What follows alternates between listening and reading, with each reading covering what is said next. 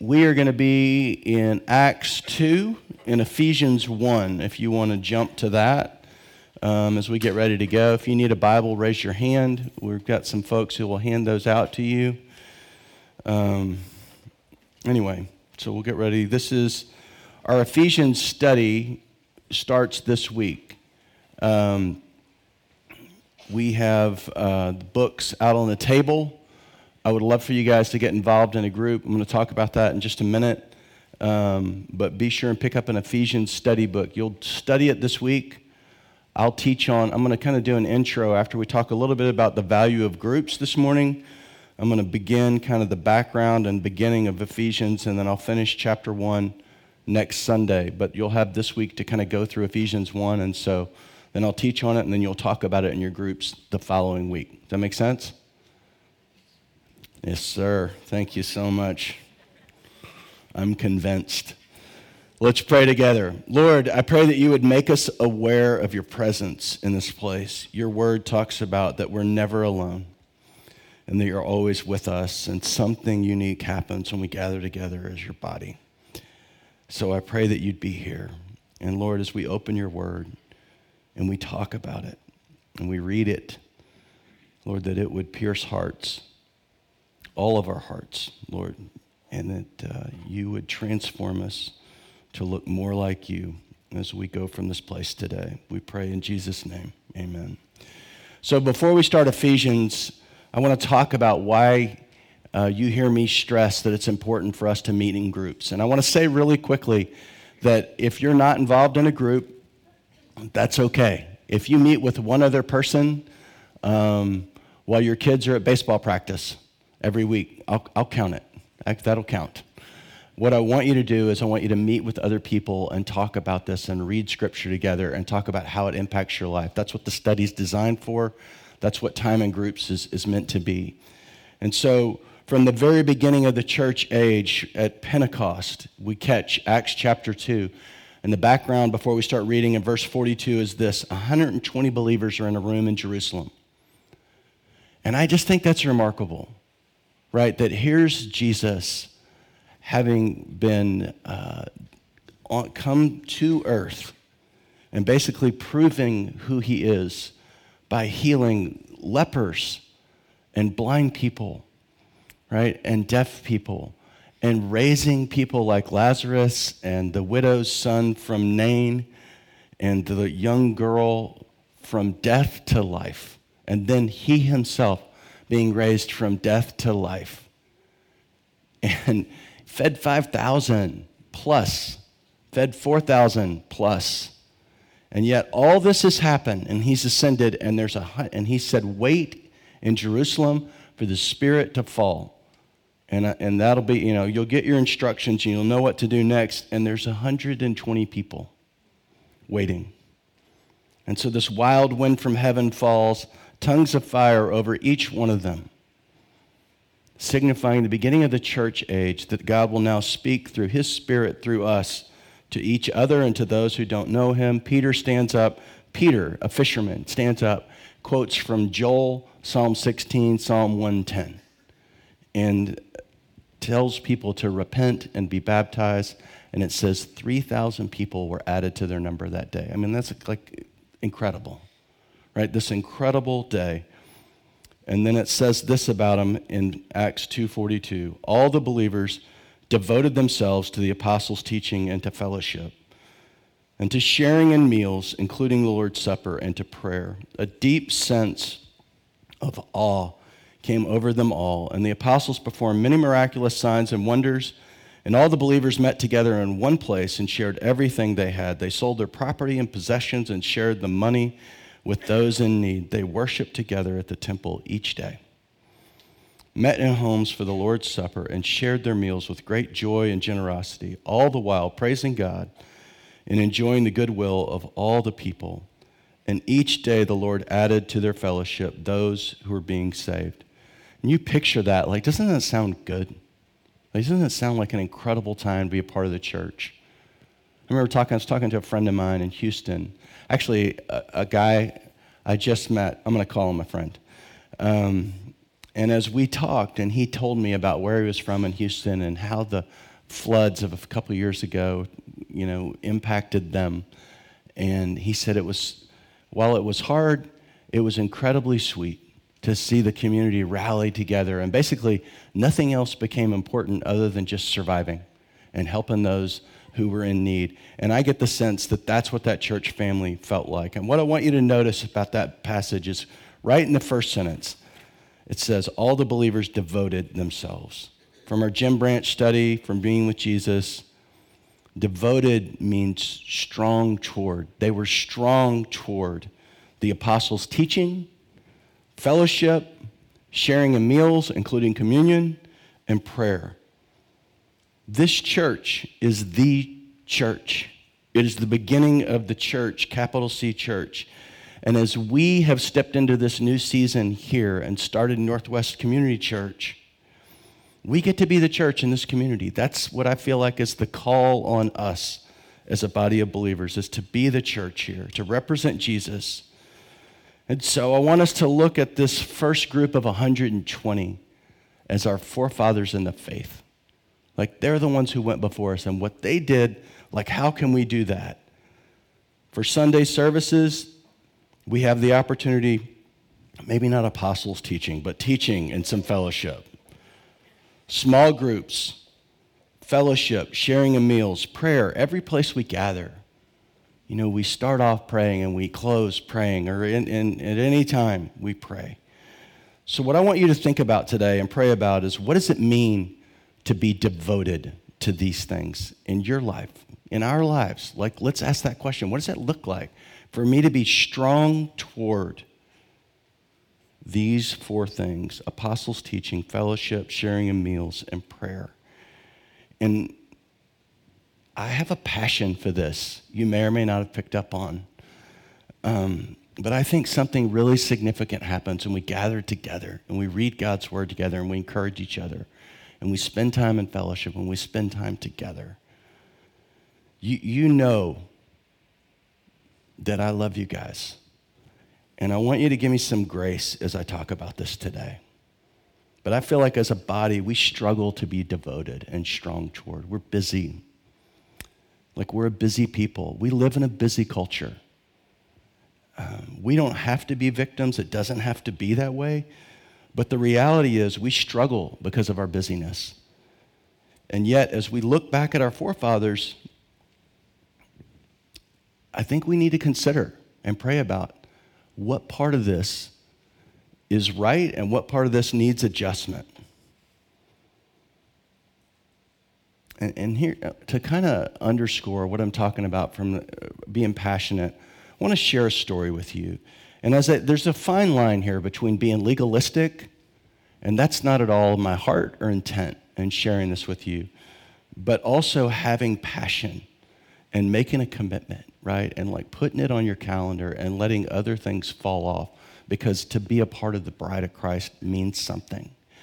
And so this guy, um, I, I, I, before we moved here from San Antonio, I got suckered into uh, working out in the morning with this guy that used to be an Army Ranger and who was about five years younger than me.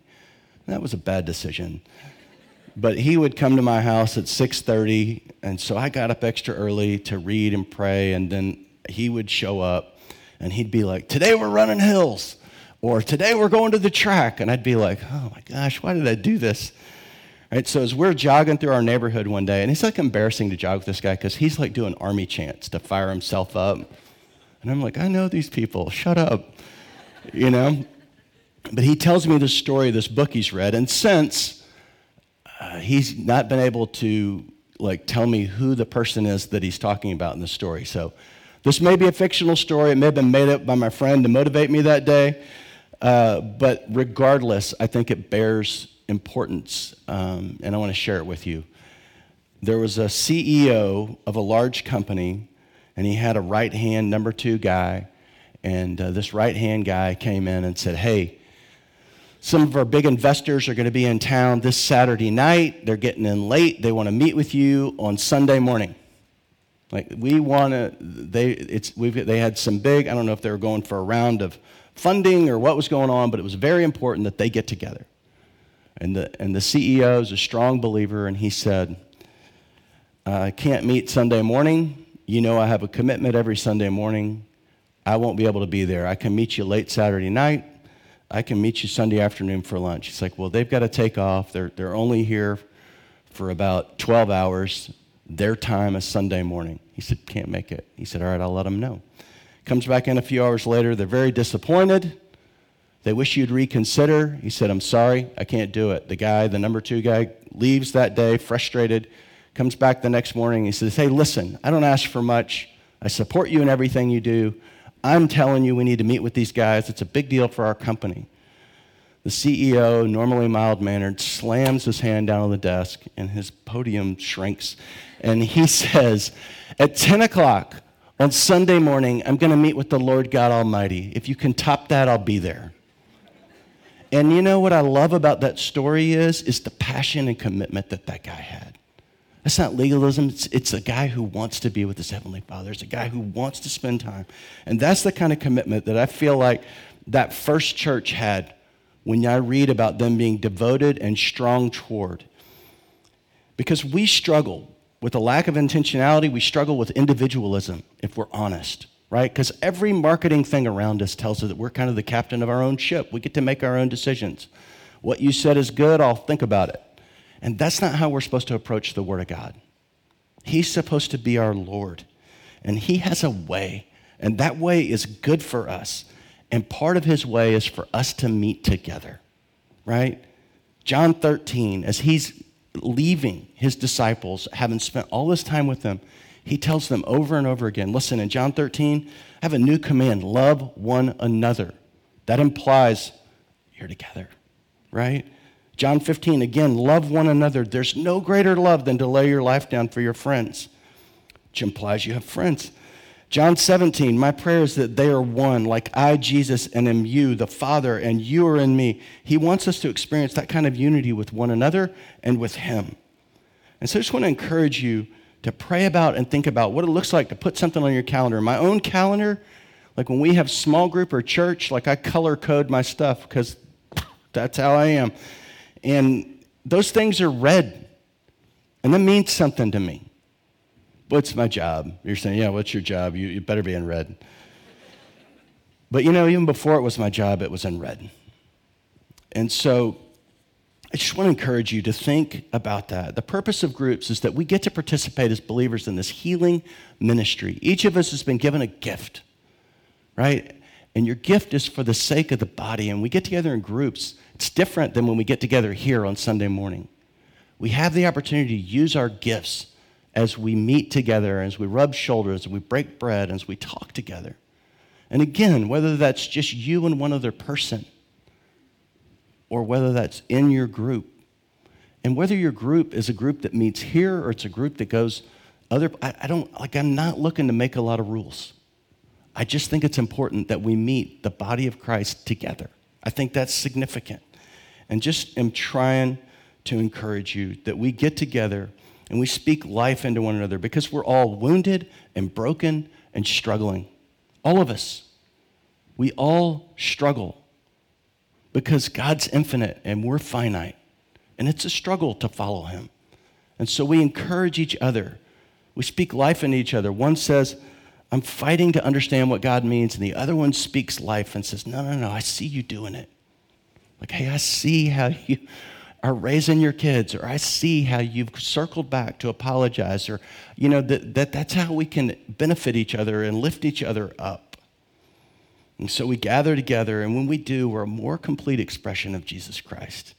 Like that we get to experience a greater impression of Him.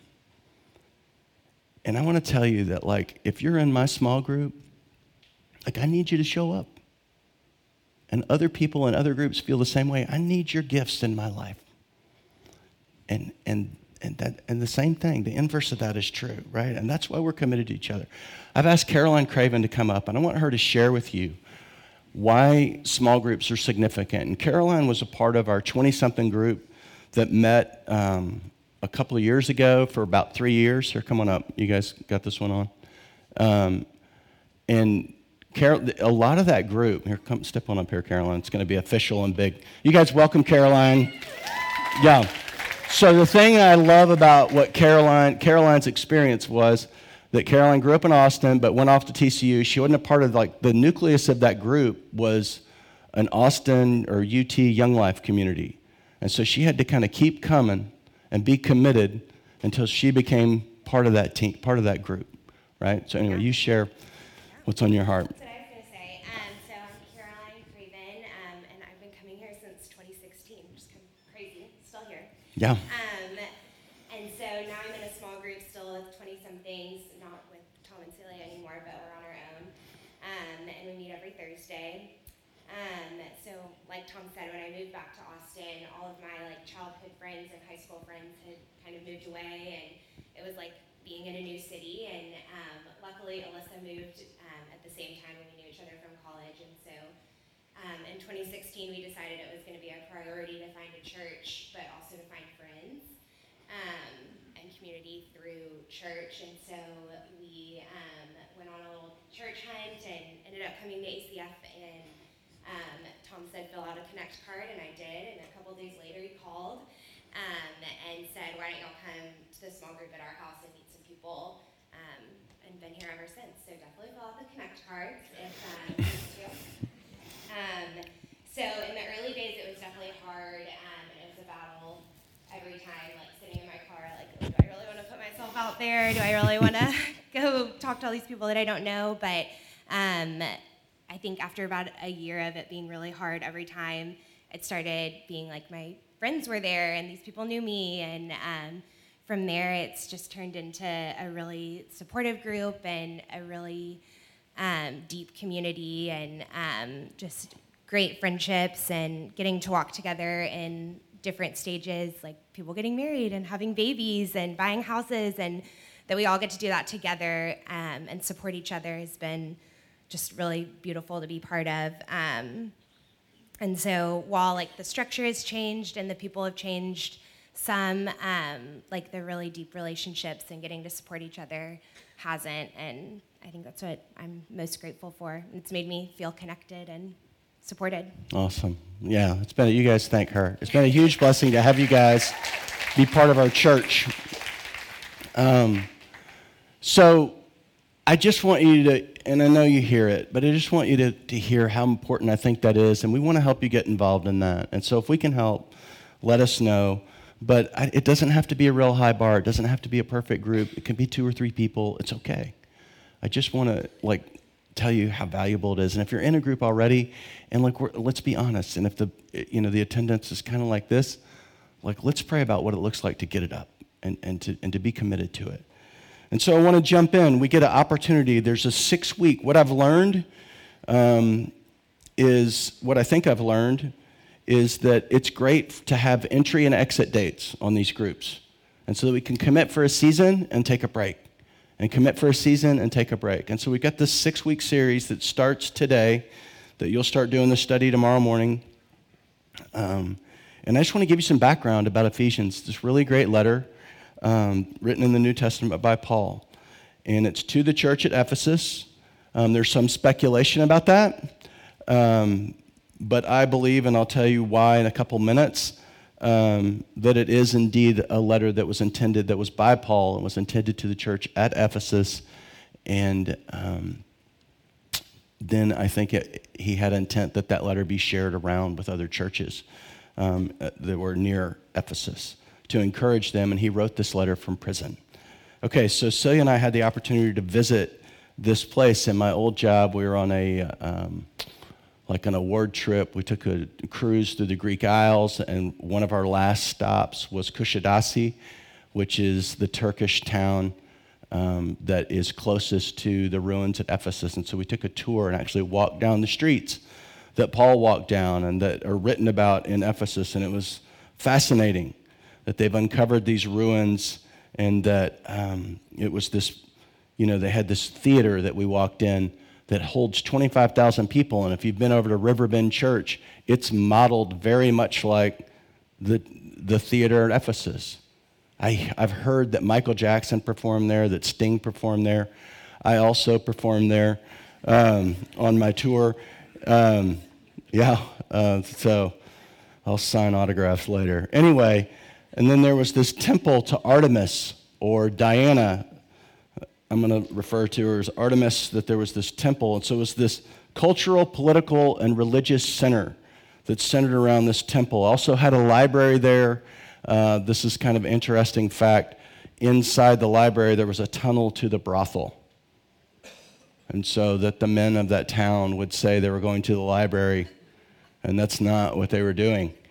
Um, which, by the way, makes my ventures to the library in college look much tamer.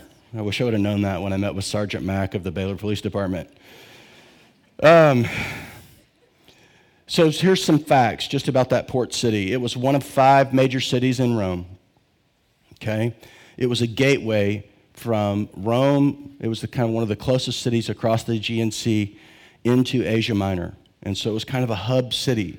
It's on a harbor, and, and, what, there's like a little river that leads from the Sea into a harbor, and then there was the port of Ephesus.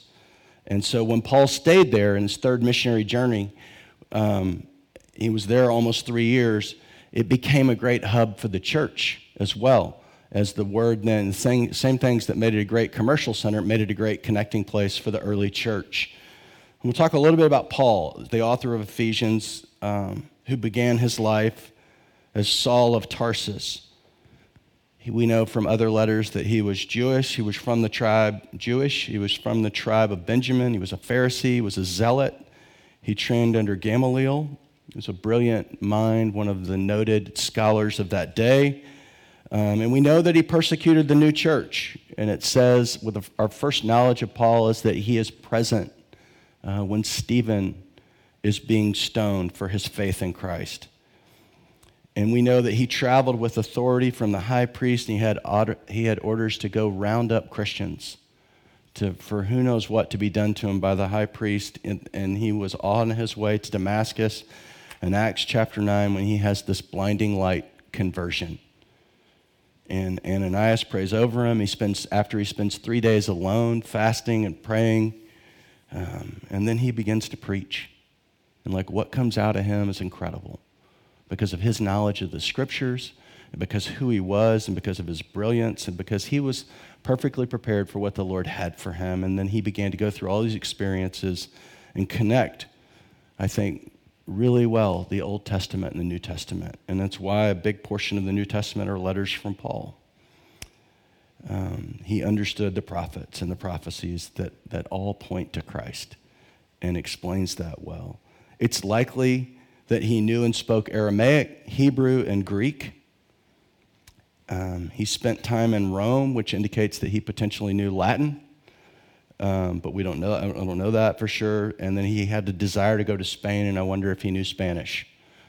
But he's very knowledgeable. His writing is brilliant.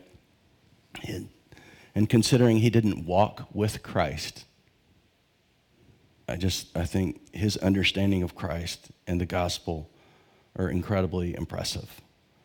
And he's also very humble, considering all of his training and all of his knowledge.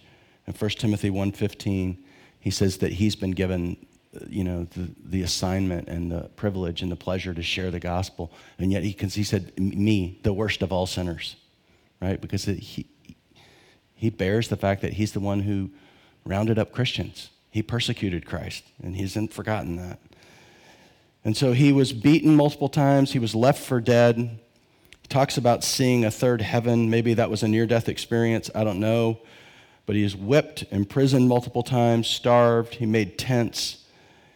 He's probably one of the most single minded characters from, from the Bible that's not Christ. And um, really remarkable character. And so he's the author of this letter that we're going to study over the next six weeks. Major themes from Ephesians God's purpose, that he directs and carries out and sustains our salvation. And his purpose becomes our mission as well. Another theme is that Christ is the center, right? C E N T E R, center. All things are under his control and reign. We are, allow- we are to allow him to be the center of our lives and put all of our priorities under him. And another theme is that the living church, that all believers are being worked together and that we all are part of a living body. and that each of us have been given gifts, as I've said earlier, for the benefit of the body. We all have a role. Everyone has a role in the body of Christ. Another theme is that we're a new family, reconciled to Christ. We're all one with Him. We're joined together. There should be no division, no male, no, no difference. Male, female, slave, master, Jew, Gentile, all are one. It's made very clear in Ephesians 4.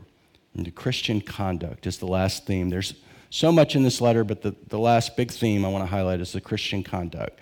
That our new life in Christ grants us new responsibilities, and we're to live by Christ's new standards and it sort of says as I prepared, like um, Jay Lee's going to teach one week, and Scott Thacker's going to teach one week of this series. And as we sat down and talked about it, Jay was saying that it gives us a, a really strong set of, as believers, you do, as, as non believers, you did this, and as believers, we do this. Don't do this, do this. And so we get to a certain part in the letter, and you begin to get that. And it's very straightforward and very clear and gives us guidelines for Christian conduct. His purpose, Paul's purpose, is to expand the horizons of his readers, to gain a greater understanding of the dimensions of God's eternal purpose and grace, and for us to appreciate the high goals and purpose God has for the church.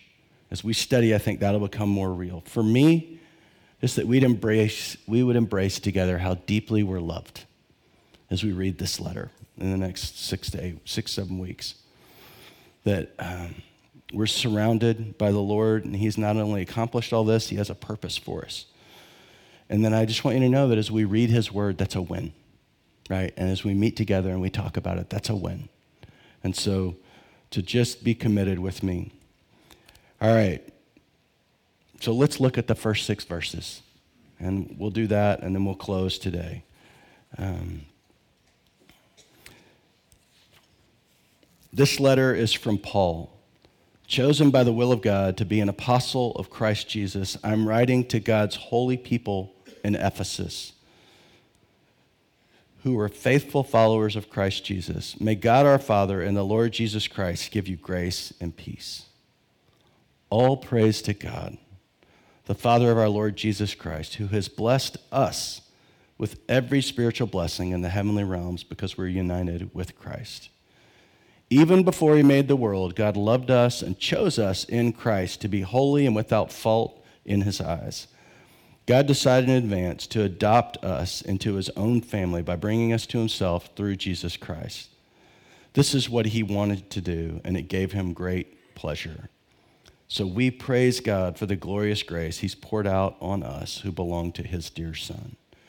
So you look at the first couple verses, verses 1 and 2, you hear intent and purpose. That Paul refers to himself as an apostle called, and I mean struck down on the road with a blinding light, called.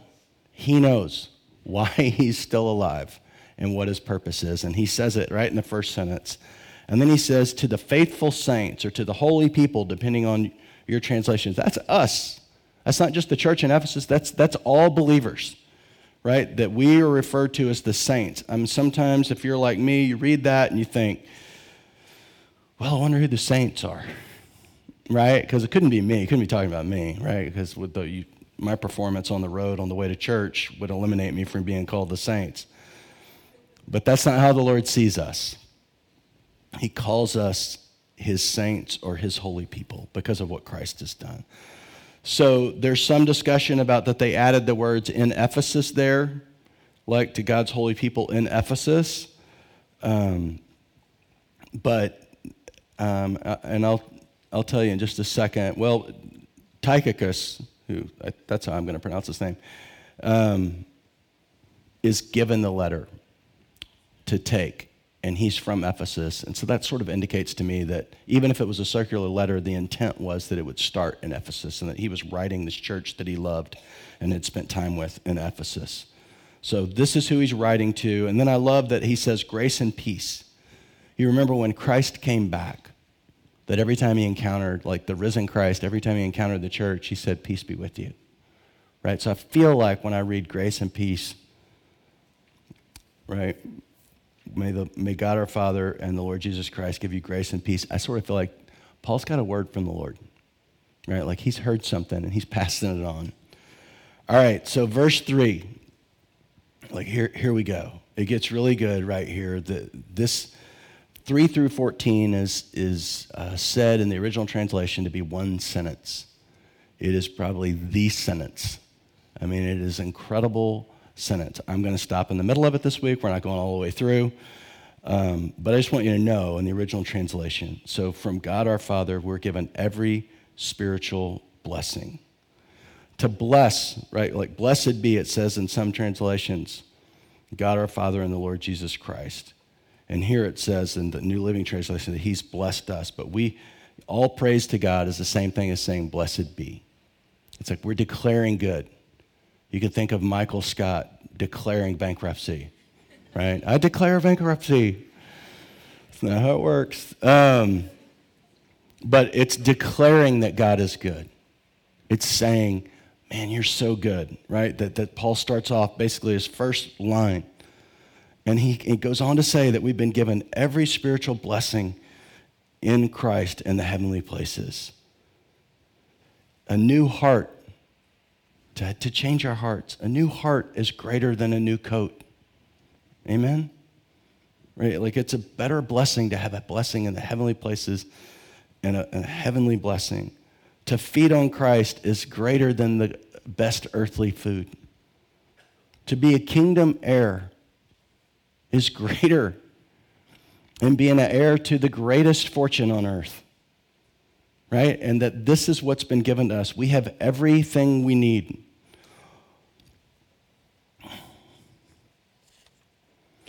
my uh, printer printed this, and so give me one second while I make sure I'm on the right page. I want you to see that we have 100% of Jesus Christ. He's given us everything, every spiritual blessing.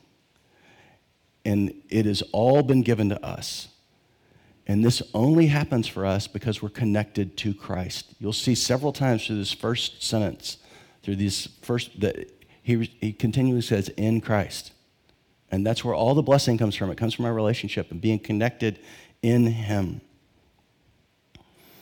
And so let's look at verse 4. It says that He chose us.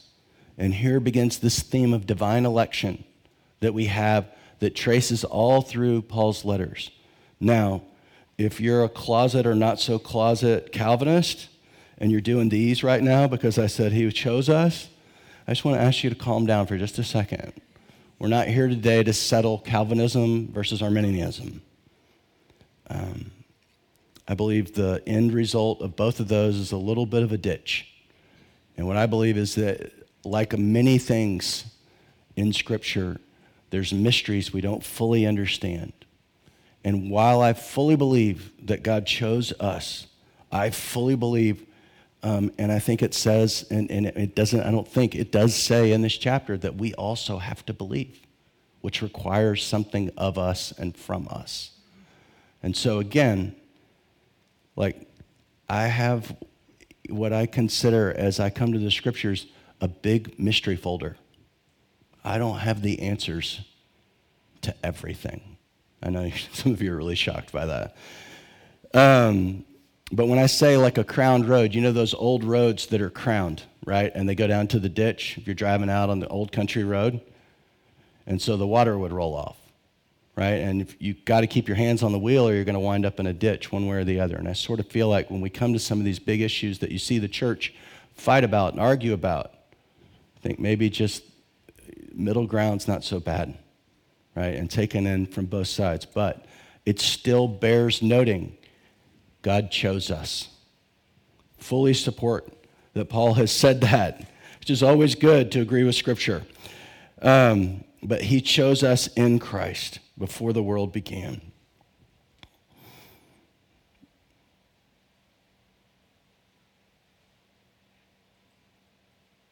Yeah. So in the New Living Translation, sorry, I just wanted to find it. Even before he made the world, God loved us and chose us in Christ to be holy and without fault. Holy and blameless, other translations say. And so you, we see this in Psalm 139 as well that He has always known us and He has always had a relationship with us. And He has, says, before we say a word, he knows what's on our tongue. That, that we have this omniscient Father who loves us and gives us freedom to come to him, but he is pursuing us constantly. And so we see that in the scripture, and that we are holy and blameless. This is a result of our salvation. It is because we are saved by him that we find ourselves to be holy and blameless, right? And it's not the basis for it. It's not because we're holy and blameless that we have salvation. It's because we have salvation that we're holy and blameless. Does that make sense? And that's what in verse 4 we find that we have this gift that makes us holy and we're washed by his blood. And I think it's so important. And you hear me say that over and over and over again in a million different ways because I think we struggle to just, we know it, we don't know it. Do you know? Like that we know that we've been made holy and blameless because we've read it in Scripture, but we have a hard time knowing it. That we can stand clean before our Father because of what Christ has done for us. So, verse 5 that we've been predestined to be adopted as sons. This is the best news. I want you to think about what it looks like. Some of you maybe are adopted, others who haven't experienced, but to think about what it looks like when someone's adopted and their last name changes forever. Like that's who they are. They're a part of that family. That that's what God says about us, that our last name is his last name. We belong to him because of what Christ has done for us and because we're in him, that we've been grafted in, using the language from Romans. We belong. Our last names are the same. And, his, it, and then I love in verse 5 that it says that he did this for his pleasure. It's what he wanted to do. This week in our small group, we were reading something pretty similar to this, talking about all that God has done for us. Um, and Gary said, It's hard to believe. That's hard to believe. And we all related to that, right? And it's why we meet together to affirm the truth. And say, Yeah, I know, but that is true. It is hard to believe. It's hard for me to believe, and it's hard for you to believe all of these things in verses 3, 4, and 5, right? I'm going to read them again to you. I want you to listen.